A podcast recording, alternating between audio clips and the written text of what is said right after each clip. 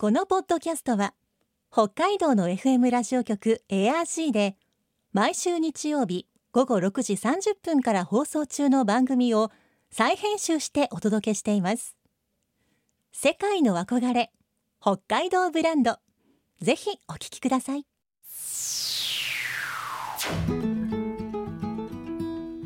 今世界から注目される北海道この番組では北海道が世界に誇る自然文化産業などをピックアップ。北海道の持つ魅力や可能性をゲストの方に伺います。お相手は鈴木舞です。今回のテーマは北海道のウイスキー。近年世界で人気のジャパニーズウイスキー。2021年度の輸出額はおよそ462億円で前年比170%を超えています。そうした中で北海道のウイスキーも世界的な賞に輝き海外での評価が高まっています。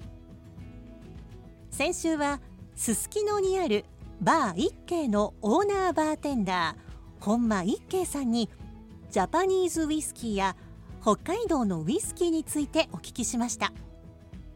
今週は北海道のウイスキーの評価と新たな挑戦を伺います。さて今日のお話のポイント鈴木舞のマイポイントは海の底。世界の憧れ北海道ブランド。この番組はあなたの明日を新しく北海道創価学会の提供でお送りします。すすきののバー一景オーナーバーテンダーでいらっしゃいます。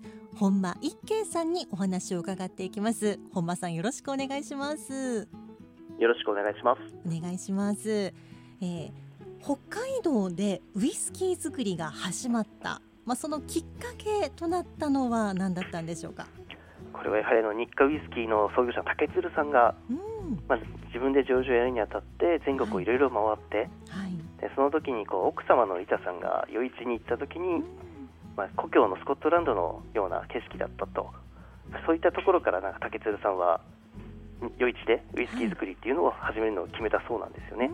うんまあ、もちろん他にもあの水が豊富だったり、まあ、土地があったりピートが取れたり、まあ、いろんな要因はあったと思うんですけども、はいやはりこう奥様の一声が一番効いたんじゃないでしょうかね。うんまあ、この辺りはあの朝ドラでご覧になって知ったという方も多いんじゃないでしょうかね。はいあのまあ、当の竹鶴さんはもともと広島出身の方ではい、さ寒いのが大嫌いだったそうです。でもウイスキーのためなら。そうですね。そこはもう我慢をしてっていう、まあでも、まあ、その甲斐あって、はい。美味しいウイスキー作りをすることができたというわけなんですね。そうですね。では、えー日課ウイスキーのこの日課の語源。これ何がどんな意味があるんでしょうか？これはあの、まあ、日課ウイスキーさんが、まあ、やっぱりウイスキーってさ最初寝かせないと商品として出せないので、はい。まあ、最初リンゴジュースとか、うんそういったものを販売していたんですよはい。でその時の会社名が、まあ、大日本果汁株式会社という会社でして、はい。まあ、それをウイスキーを、えー販売できる年になった時に略して日課っていうふうに変えたそうなんですよね。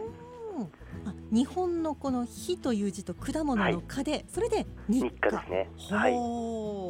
なんかこうカタカナ読みの日課がこう当たり前のようにこう定着していたんですけれど実はそこがスタートだったんですね。そうですね。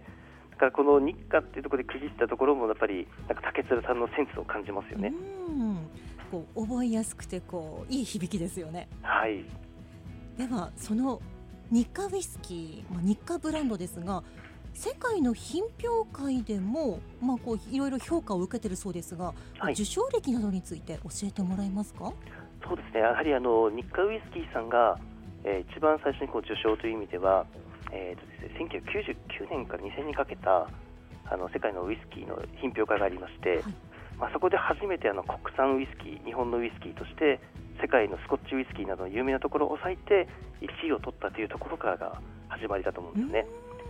えその後にまあいろんなウイスキーとかが、まあ、日課のカフェモルトとかフロム・ザ・バレルとかもともとあった商品新しく出た商品なんかもこう軒並みこう受賞が続いてはいやはりその日本のこうウイスキーのクオリティの高さっていうところが、まあ、世界に世に出たタイミングなんでしょうかね。ではあの日課ブランドの海外での認知度というのはいかがでしょうか？やはり非常に高いですね。もちろんこうシングルモルトの余市とかあの宮城町なんかももちろん有名ではあるんですがはい。結構こううちの店でもあの海外から来る方がいらっしゃるんですけど、ええ。フロム・ザ・バレルが結構人気があると思います。それはやはりこう香りとかそういうのが特徴とかあるんでしょうか？そうですね。香りもそうですしあとはあの度数がですねちょっと高い51.2%かうな、っていう高いのとあとは世界初であのダブルマリッジといってはい。あのた樽を2種類使って寝かせるっていう工程もあるんですよね。はい。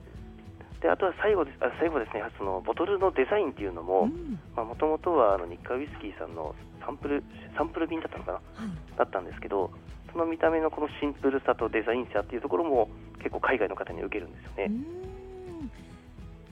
2016年にできたという厚岸蒸留所ですがはい。こちらについても伺いたいんですがまずはウイスキーの特徴どんな特徴があるんでしょうか？厚岸上場さんのウイスキーはやはりそのスモーキーなタイプっていうのが特徴になってます。それはやはりこう寝かせ方とかそういったところで違いが出てくるものなんですか？そうですね。あの製造過程であの大麦をですね、まあ、製爆するときに、はい。まあ、乾燥させるときにピートを炊いてスモーキーなフレーバーをつけるんですけども、うんスコットランドのアイラ島というところのウイスキーをイメージしているそうなんですよね。え。ー。でやっぱりそのスモーキーな部分っていうのが、まあ、厚岸のやっぱり名産でもある生牡蠣なんかとも相性が良くてほー。私なんかもよくあの生牡蠣にウイスキーをかけて食べるんですけどもこの相性というところもやはりいい面白いところで特特徴の一つでしょうかね。えーすごいこう土地の特徴が出ていて面白いですね。はいあとはやっぱりこう海沿いに蒸留所を作ったことによって、はい熟成庫とか潮風をがですね熟成庫に入り込むことで、まあ、土地の味がどんどんウイスキーに入っていったりとか、まあそこも一つ面白いところでしょうかね。うんでは厚岸ウイスキー、まあ、最近の国際大会での評価はいかがでしょうか？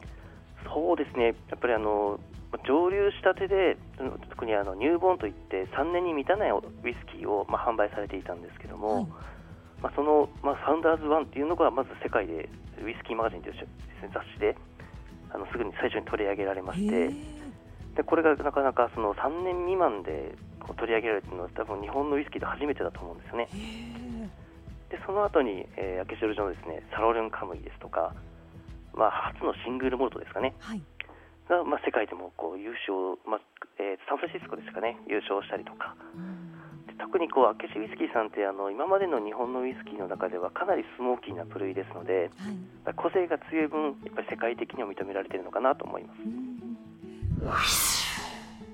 えーと本間さんは中標津での大麦の生産にも携わっていらっしゃるそうですがはい、これについてもう少し詳しく教えてほしいんですが。えー、とまず大麦をやってる会社がですね、はい。中標津クラフトモルティングジャパン株式会社という会社でして、はい。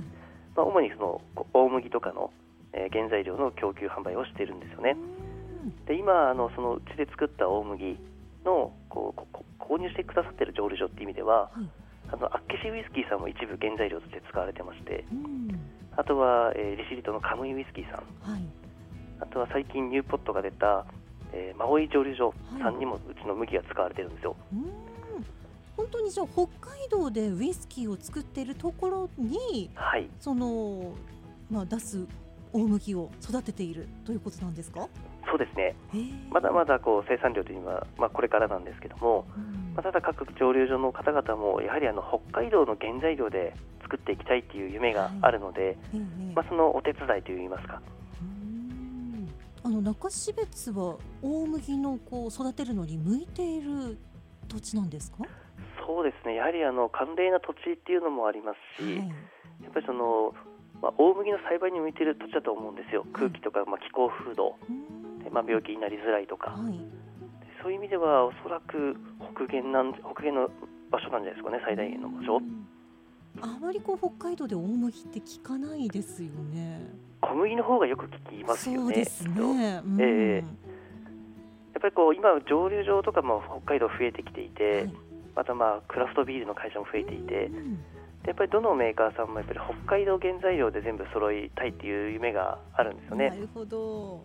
その中でやはり大麦の生産ってなるとやっぱりこう一番多い多いというか使ってる有名なところですと札幌ビールさん。はい。なんかは自社で大麦を栽培してるんですけどうん。ただその札幌ビールさんの麦っていうのは基本ビール用の麦なので、はい。他のところには出てこないんですね。うん。やはり同じ大麦でもこうウイスキーに使うのとビールに使うのとじゃちょっと違ったりするんですか？そうですね。正確には品種が違うんですよね、はまあ、海外なんか行くと本当にこうビール用の麦だったりウイスキー用の麦だったりするんですけども、はい。最近ではあのあえてビール用の麦を使ってウイスキーを作ったりですとか、へーそういうところもありますね。そこはちょっとこう工夫したりすることもあるんですね。そうですね。あのウイスキーを海にこう沈めている的な話をされてましたがはい。これ海底セラーというそうですがこれについて教えてもらえますか？はい、えーこれはですね今北海道内9海域であのお酒を沈めてまして、はい。えーまあ、厚岸のトロ湖サロマ湖知床、えー津軽海峡の尻内木古内。はい。それで余市と、えー今年ちょうどですね2週間前ですかね積丹町で沈めてきました。へえ本当にあちらこちらいろんなところで沈めていらっしゃるんですね。はいそうなんですよ。いろんなところに行ってまして。要はお海の中でお酒を寝かせて熟成させるということなんですね。へえでこれの始まったきっかけというのが、はい。えー2010年頃に海外の、えー海底でですね、はい。沈没船からお酒がサルベージされまして海外オークションで出たんですよね。はい。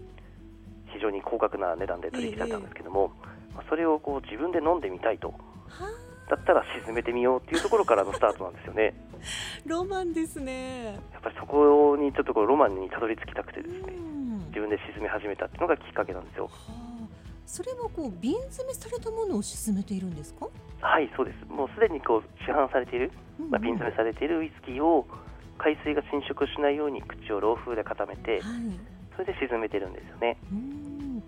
これあの何箇所かでやっているとおっしゃいましたが、はい。やっぱりこう場所海域によって違いも出てきそうなあ感じおっしゃなんですか？る通りですね。はい。あの各海域で味っていうのがありまして、はい。まあ、それがこう海のテロワールなんですけども、うぱりこう各海でですねやっぱり変化が違うんですよ。へでうちではあの各海域で沈めたお酒を研究所に持ち込んではい。分析をかけて。科学的な見地からもあの証明はできています。はあ、やはりこうまあ例えばこう同じウイスキーでも違いが出てくるんですね。そうですね。でこの海海底で寝かせることでなぜ変化するかっていうのがはい。波の振動なんですよね振動。はいへえ。その振動っていうのがあの海流、まあ、潮の流れだったりはい。船が通ったり風が吹いたりでそれが各海域でまあ地形とか環境が違うので、うんまあ、そこに味わいの変化が起きてるんではないかと思思われますへえ面白い。これはもうあのバー一軒ではすでに飲めるんですか？あはい提供しておりますはあ。例えばここの海で沈めて熟成されたものにはこんな特徴があるよっていうのはあるんでしょうか？そうですね、えー最近ですと、えー昨年津軽海峡支流町の津軽海峡で沈めたウイスキーがあるんですけども、まずやっぱりあの潮の流れが非常に強いうん。場所っていうのもあるんですけど、は他の海域よりも非常にまろやかになってましたね。いろいろそういうことが分かってきたらもっと試してみたいって思ってしまうんじゃないですか？そうなんですよねもう今はこう何でも沈めたい病なので なるほど。これまたあの今後が楽しみですね。そうですねで、まあ、各海域でこういろんなお酒とかを沈めながらあの今回積丹町で新たな試みを実は始めたんですよはい。あの海底のこうモバ作りモバ作りですか？はい、えはいー、モバ作りというのをやってましてあの海底で沈めるときに、まあ、ケースに入れてですね沈めるんですけども、ええ。まあ、そこにですねあの海藻なんかが入るようなうん。試みを始めたんですよね。はい。でそれによって、まあ、海中のですね海中の海藻が入ることで、はい。まあ、CO2 を吸収したりとかあとはあの魚とかの住処にする魚場にしていくっていうんですかね、うんうん。あの魚礁というんでしょうか。はい。でそういったものを増やす活動が、まあ、お酒を沈めることでできるんですね。はあ。もうじゃあこう漁場にもなるしはい。こうあの CO2 もはい。吸収してくれるし、そうですね。お酒は美味しくなるし。はいそうなんです。一石三鳥なんですね。そうなんですよ。はあ。そのブルーカーボンっていうのにつなげていこうという試みを今回から始めまして。それは面白いですね。初めて聞きました。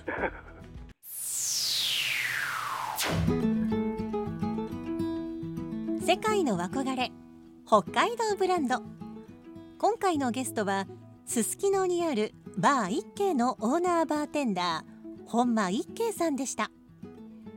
今日のマイポイントは海の底でした。海の底でお酒を寝かせる海底ステラー。沈没船の中からサルベージされたお酒のようなロマンが感じられます。先週の放送でも気候や自然がウイスキーの味に反映されると伺いましたが波の振動まで反映するとはやっぱりロマンです。さてこの番組では皆さんからのメッセージをお待ちしています。番組の感想やあなたの思う北海道ブランドなどぜひお寄せください。クオカード3000円分を毎月抽選で1名の方にプレゼントしています。詳しくは番組のホームページをご覧ください。また以前放送したこの番組の再編集版をポッドキャスト放送で聞くことができます。